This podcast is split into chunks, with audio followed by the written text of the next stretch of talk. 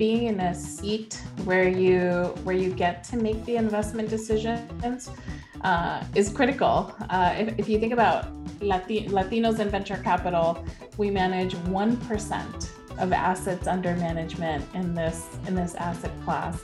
If you think about Latinas, there are probably a dozen of us who are running our own firms uh, with with at the partner level or above.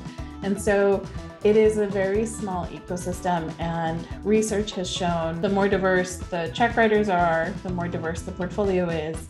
Um, anywhere from two to six x. You could be two to six x more likely to invest in a woman if you're a woman. And so the diversity at the check writing level, I think, is at an inflection point right now. We have growth of the micro VC ecosystem. So we are at an inflection point where there are more and more niche funds uh, seeking to do things differently.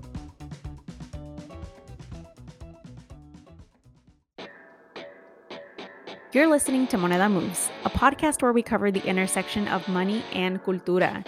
I'm your host, Leon Alfaro, a Latina award winning journalist, producer, and strategist. On this podcast, I will highlight stories illustrating Latinx relationships with money, our contributions, and role in the American economy. Here, we'll increase transparency around the dinero issues and achievements of our community, as well as that of our POC peers, to inspire you to pursue your own financial poder. Join me bi weekly as we cover stories with our community's front and center, alongside dinero experts, entrepreneurs, and innovators. No te lo quieres perder. Welcome back, Moneda Moves listeners. Now, if you've heard from us before, it should come as no surprise Latinos are entrepreneurial at their core. Much so that between 2007 and 2017, 50% of all new small businesses created were Latinx owned. Now, during that same decade, on the flip side, only 1% of investment from top venture capital firms went to Latinx owned businesses. Today, we're going to talk about this jarring gap and speak a little more on this term you've likely heard before venture capital. It's financing investors give emerging companies with big growth potential. Because while these investment numbers we just heard are not favorable to help companies, especially Latinx owned companies, scale at large, VC founders and operators like Noramay Cadena of Supply Change Capital are positioned to shake up the space. She's a former Boeing engineer turned investor with three degrees in MIT. Cadena is focused on investing in the intersection of food, culture, and technology. Supply Change Capital does this all the while while focusing on diverse founders, which they are tracking correctly, may I add, to become the majority citizen in the United States. We speak with Cadena about her pivot into venture capital, how she invests in companies, and her biggest findings from her time working in the space. Without further ado, here's Noramay. Thank you so much for joining us, Moneda Moves listeners. And joining us today is no less than Noramay Cadena, a two times venture capital firm founder and operator, currently leading charge at Supply Change Capital. And it's a pleasure to have her here with us to share her experience in the venture capital world and her life before it as well. So thank you so much for joining us. Thanks for having me. Excited to chat with you. Excited to chat with you too. So let's start with the current uh, venture capital firm you run, Supply Change Capital. Can you tell us about the name? I think we were just talking about the play on words there, supply change, uh, kind of playing to supply chain, which is a very hot topic this year. Yeah, absolutely. Well, listen, we're we're just uh, celebrating our one year anniversary, and we were really founded uh, to support the belief in a future of food system and ecosystem that is uh, sustainability mindful, supply chain efficient. So supply chain is, is indeed a big piece of the work we do. Uh, better for you in terms of health and culture rich. So we invest at this intersection of food, culture, and tech to catalyze the, the food system of the future. And uh, and we were founded to to really change the face of food, and that means uh, invest in food with hyper awareness to the multiculturalism of America. And I think that that's such an important um, mission for the market, for the future of the market, and how it's supposed to represent the future of the population, our future consumers. So I, I know that in in corporate, uh, we've heard a lot about the importance of inclusivity, but I think it's important for the market. It's important for us to to contribute to the economy in terms of what the economy will need from us as well. Um, now, Norma, a lot of the people that may be listening on the podcast may not have heard about venture capital until recent years. So we know that this term has been in the mouths of a lot of innovators and businesses for decades but especially as of late as it relates to communities of color. So, could you explain um, what kind of potential venture capital has and why it's so important? Yeah. Uh, so first of all, my mom would say, uh, hace algo, algo de tiburones, uh, because she's heard me talk about venture capital as being very, very similar to Shark Tank uh, but nicer. And so when she describes this, she says, algo, algo de tiburones, which I just, I just absolutely love. This is the same woman who, when I left California and went to MIT as an undergrad, would tell people that I'm, I was on the other side of California in Michigan. So you've got to love, uh, you've got to love immigrant moms and uh, their translation. Uh, but venture capital is really a way to catalyze and scale um, the, the businesses that really change the way we live. They change the way we live, we function, our quality of life, and all those services that we we take for granted. So um, all the major uh, unicorns that we now know and love that are related to where we stay, how we pay for items, how we access healthcare, um, how we hail rides. Um, these are all venture backed companies that started as a as a new business and we're fueled by outside capital to grow. So I'm in the business of um, be of functioning at the intersection of innovation, equity, and impact across all, all the work I do. So whether I was in the corporate sector, uh, working for the Boeing company in, in aerospace, or launching a venture firm, or operating a nonprofit, as I did with Latinas in STEM, it really is all about moving innovation to market supporting um, underrepresented and talented founders, and then creating community around them to make them successful. So, venture capital has the potential to uh, inject outside private capital into high growth businesses and really make them um, iconic.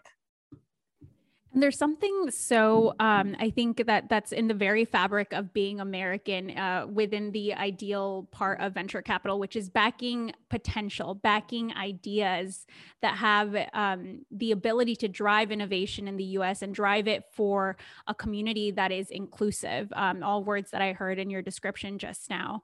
But I think that that um, just when I hear the description of venture capital and its potential, it aligns very closely with uh, the reason that a lot of immigrants come here, which is to make a better future, to make their American dream, to seek better possibilities, while also mirroring that with the American ideal of just driving innovation, of being at the cutting edge of what's next. So I think that this is a really interesting kind of pinnacle of a lot of ideals that this country represents, and, and that with the potential that venture capital has.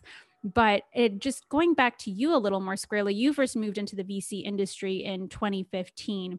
And prior to this, as you mentioned, you worked with Boeing in the aerospace industry. What caused this major shift and how did you make that jump? Yeah, that's a great question. You know, I, I really thought that I would be in the corporate sector for the rest of my life, right? Uh, it was a it was a coveted job uh, to to have a stable uh, corporate income with great benefits, uh, and and that stability is so coveted in in our families. And so I remember when I quit my job and told my parents I was starting my own business, they uh, they thought I was crazy, and uh, why would I ever do that? So, but but here's why. I had I went to business school. I focused on operations and supply chain. Really wanted to be a an operations leader that was grounded by data and really focused on technology.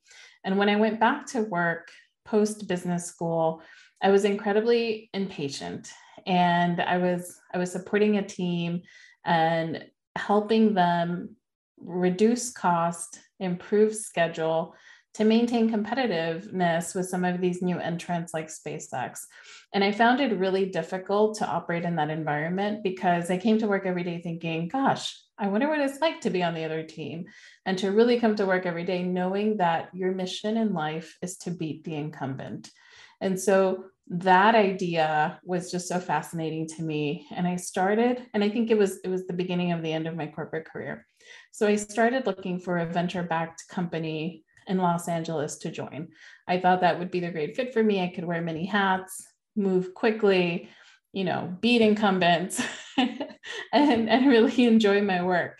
And in 2015, the ecosystem in Los Angeles was still fairly small. There weren't very many job opportunities in venture or venture backed companies. And so I ended up instead meeting an angel investor who had a track record of investing in connected hardware. And we connected on a few key themes, including the fact that LA could be a strong ecosystem for entrepreneurship, connected devices we're going to have, you know, take the spotlight. And we were suckers for the underdog story. And so I ended up quitting my job and co founding a venture capital firm with a focus on backing. Um, backing entrepreneurs building difficult uh, products, the tech you can touch uh, at the earliest stages. And, and that was my, you know, my deep dive into venture, knowing very little about the sector, not having a formal finance background. And I learned a ton. I made a lot of mistakes, uh, learned a lot, grew my ecosystem. But what really rang true is that this is a, a sector and a place in which the the people who write the checks and the people who decide whose vision and dream gets a shot at existing are critical in the ecosystem. So that is that was probably the biggest lesson i learned and it has really motivated me to to stay in this industry to fight to get more fund managers who look like me and have experience as i do right as a as an immigrant as a first gen college grad uh, to put us in the driver's seat because you know what we're not going to forget that someone created an opportunity for us and that had that not had that on ramp or ladder or tap on the shoulder or whatever you want to call it had it not existed our life could have been very different. And so i come to work you know into my home office uh, every day reminded that there is talent everywhere that we have to knock on doors and we have to be visible in the community and we have to be relatable and we have to be easy to find uh, and humble so that we can have access to the talent that exists in our communities. Yeah, absolutely. And I think it's it's so important to highlight that you say talent is everywhere because I think this transcends industries, right? Where we hear that talent is everywhere, um, but it, it, the manifesting of it, the the rising of that talent to positions of power, to, to successful companies and these unicorns seems to be much more scarce.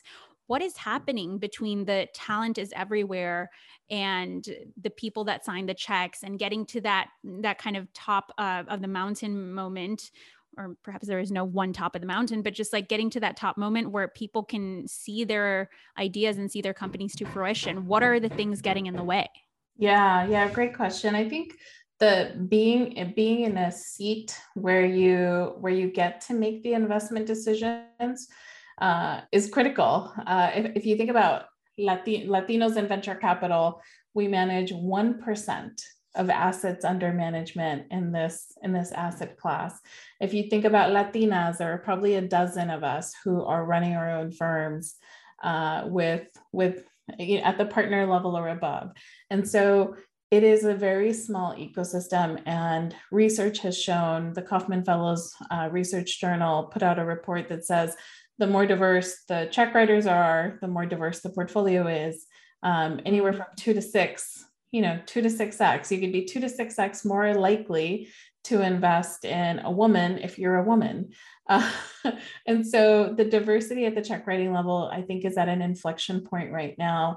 We have growth of the micro VC ecosystem, funds 100 million and under, uh, that we haven't seen, you know, in the last 10 years uh, I, I know every service provider I work with has has talked about growth in either 300x uh, or 300, 300 you know 300% growth in the number of customers. And so we are at an inflection point where there are more and more niche funds uh, seeking to do things differently. And this includes people who have been in venture perhaps working at larger firms didn't like what they saw or didn't like what they were unable to do and decided to spin out and start their own firms. Yeah, I think that's a really interesting trend to note. Um, do you think that then the future of the venture capital firms that we'll see will tend to be more niche just based on this? Because we're seeing a lot of this kind of trend of diversification pop up. Yeah, I think this will last just uh, probably one one fund cycle, and then I think we'll start to see some strategic consolidations where you'll have a couple of firms that are similar in their in their thesis and uh, and they'll start to to invest together. I don't think that the that investing as a generalist with a diversity lens can last forever because you will be you will be beat by by folks who have a deeper niche focus with the diversity lens. So um yeah i think there will be some shifts in the next five years in this ecosystem. I don't think it is. It will. It will continue to grow in terms of uh, in terms of niche. When we think about opportunities for Lat- Latinos in these next coming years in venture capital, what do those opportunities look like?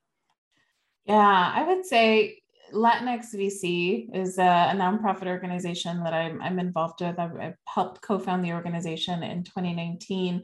And the goal behind uh, you know those of us who, who started was really to increase the ecosystem of Latino funders and founders. And so we're working on things like allocating, uh, connecting uh, limited partners in with fund managers. We are creating an ecosystem of fund managers. Uh, we're publishing jobs so that more Latinos can break into venture, and uh, and so I think that's that that that's a great avenue for anyone interested in breaking in or growing within or spinning off. Uh, that'll be a great network to join. Uh, so there are opportunities to invest in funds, raise a fund, join a fund uh, invest as an angel, we're seeing more and more syndicate opportunities where founders are saying, I want a piece of my pie to go to uh, underrepresented folks who typically don't have access. And this is happening in many later stage deals as well. And so organizations like the Cap Table Coalition and the Investors of Color Network are creating that avenue for access. Angeles Investors is doing this too. So there are just so many opportunities, whether you're in the corporate world and want to stay there you're you know retired wherever you are uh, there's an opportunity for you to get involved with the tech ecosystem or the venture ecosystem I, I, really like this kind of invitation for people across fields to come to the table because it does seem like venture capital can benefit from people of different expertises as the venture capital firms also tend to uh, or begin to go more niche um, and focus on niche companies and their performance. If someone wants to get involved um, in venture capital, hasn't had previous exposure to them, perhaps is in the corporate world listening to this podcast, what would be a good way to get started um, in in kind of lean into learning yeah. how this world works? Okay, I'll give you a few resources. One is the Angeles Investors Network, and this is a coalition of uh, Latino professionals across fields who want to come together and invest in other Latinos. So Angeles Investors out of Chicago. Um, for for women, there's the Portfolia network of funds. Um, this is a network that is all about getting more women into the ecosystem as LPs. Every year, micro funds are launched. They're primarily led by women. They have different areas of focus. And beyond making an investment at a very accessible uh, floor of 10K, you can also have the access to dial into monthly meetings, hear pitches, um, see the, the lead investors deliberate, and even be part of a diligence team.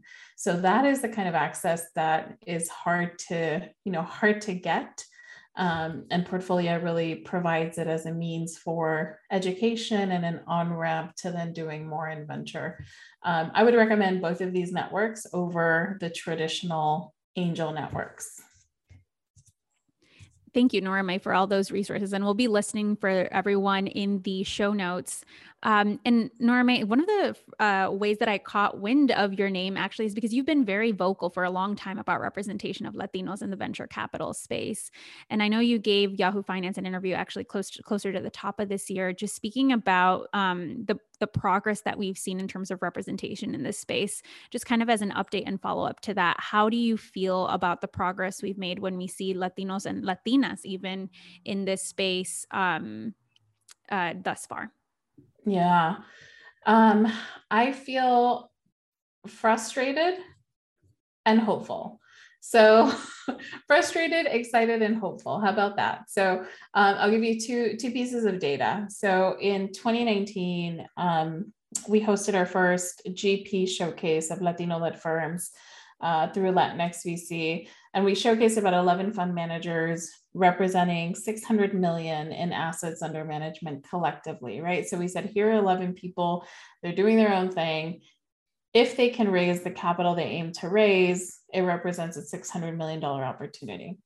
Uh, we just held that same showcase uh, again in mid November, and we put out a call for applicants, right, to, to see who was out there. And, and we knew that the number would be higher we had no idea the number would be over 3x higher. So we heard from 37 Latinos and Latinas um, across the country building their own firms, this time representing 2.5 billion in AUM. And so that's exciting growth. It's still, you know, it, it doesn't even double the 1%, um, but, but it is significant growth. Many of those firms are led by women and uh, and so it makes me really hopeful because again we know that the the more diverse the check writer is the more diverse the portfolio will be. So that means that this 2.5 billion in in AUM in the community is going to have a very positive effect. On this uh, I'll say another data point is um, the Supply Change Capital invested in a Latina led company, Agua Bonita, out of the California Central Valley, making uh, aguas frescas in a better for you format.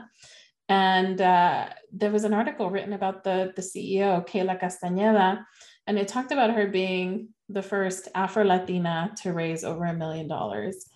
And I wanted to celebrate her, but it also made me sad because I thought, how can this be? Right? How, how can it be that that this is the the first one when when 1 million is such a you know large number but small for venture. So we we have a long way to go. And the the number of emerging latino led firms in the space is something that we should all be very excited and hopeful about. And these are these are funds anywhere from half a million dollars to over 100 million dollars. And uh, and that's exciting and Agua Bonita is definitely on our list of, of companies that we're watching because we're all excited about having accessible aguas frescas with the perk that it's better for you. So really yeah. exciting. Congratulations um, for for your work with them. But as you said, you know, I there is the sense that we really hope that this is the beginning of of much more because that one million um, mark, while significant, um, is is is kind of necessary for companies to to reach and then move past in order to continue scaling and growing. Um, and then finally, as we kind of turn back to Supply Change Capital and the impact you've been able to make, um, we know at least um, I can speak to my Mexican background and, and our, our, our Latino background. It, it, food is very important to our culture. Um, and so I really love this mission of focusing at the intersection of food, culture, and technology. Can you talk to me a little bit about how you choose the companies that you invest in? Yeah, yeah, no, this is this is so squarely. I mean, it it hits on so many things that I care about. Um, so I'll give you the data first. data first always. Uh, we, we will be closing out the year with seven investments. Um, 86% of those companies are led by underrepresented founders. Uh, 57% are led by women. 86% reduce the food system impact on climate, and 71% promote healthier communities. So when you ask, how do we, you know, how do we choose um, the companies we invest in? Uh, really, the the the bottom of the pyramid here is that we know that the future of the food system has to be climate centric and it has to be inclusive. And so our impact lens it hinges on every single company we invest in either being more sustainable, representing a healthier option, or reflecting diversity. And many of our companies are actually hitting all three. So sustainability, sustainability, health, and diversity. That is the impact lens. We are a returns first focus fund with a heavy lens for impact. And those are the three impact areas. There are three sectors we invest in specifically, and that is food and ag tech across the supply chain, ingredient technology, and this means, you know, lots of um, alternative proteins, deep fermentation technology, and then we invest in consumer products that have cultural appeal. So this means uh, Agua Bonita. This means a company like Iya Foods becoming the national platform for West African foods, flavors, and ingredients. These are by and for the community type of brands that have the potential to be, you know, to have mass market appeal.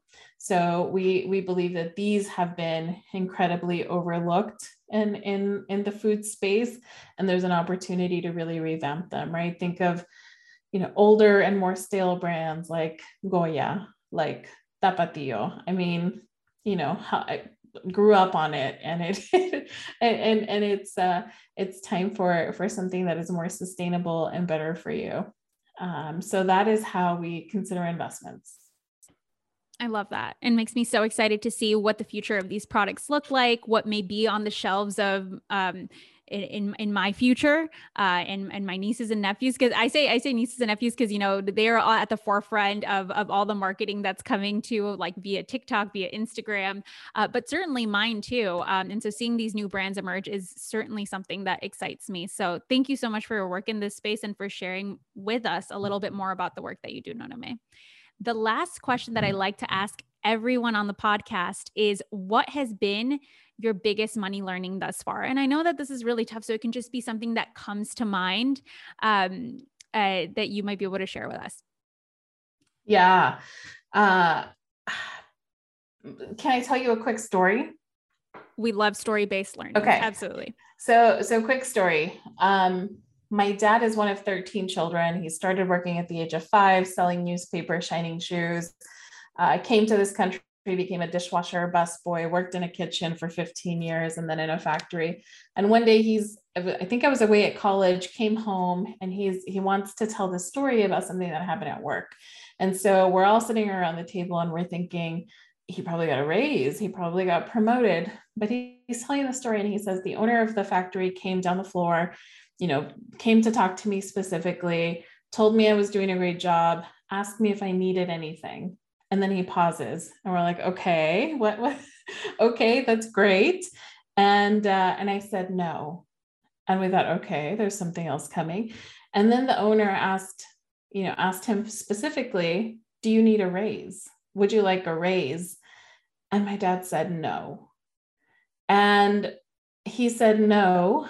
Um, he said no thank you. I'm fine. Everything's fine and so, even when the recognition and the potential for additional capital came to him, his like his humility uh, would not enable him to reach out and grab it. And so that was such a turning point for me because I stared at him and I just all I wanted to do was yell and, and say, "How could you do that?" Um, but I really understood where he was coming from and how that was do- so deeply seated in our culture. Um, and all it did for me was really continue to light that fire in my belly to say, my life will be different. And so, my biggest money learning is that wanting to build wealth is okay. And that we actually can't wait until someone comes and finds you and taps you on the shoulder to say, Do you want this? Right we've got to go out and look for it. Um, and so that that's been my biggest learning. It always it chokes me up to to remember that and to picture him in that in that position but it is uh, i think so many of us grow up with lessons around what not to do or how to take one of these opportunities and really turn it into a driving force and it has been a driving force for me Thank you, Noramay. That was, I think, better than just stating the lesson. The stories really convey, I think, and they resonate with a lot of people. I know that they resonate with me and and uh, how we grew up to think we should view work and and our contributions. So thank you so much for your work and, and your time. Thank you. That was Noramay Cadena, managing partner of Supply Change Capital. You can continue to follow her venture capital firm under the handle at Supply Change Cap on Twitter and find Noramay at Nora MYC. Hasta la próxima. Thank you, mi gente, for joining us this week on Moneda Moves. Before you go, please make sure to hit follow on this podcast so you can receive new episodes right when they are released. You can follow right now in the app you're using to listen to this podcast. Also, continue keeping cuentas and keeping tabs on our Latinx community and money moves via our free newsletter written by yours truly at monedamoves.substack.com. That's monedamoves.substack.com. I'll see you there. Hasta la próxima.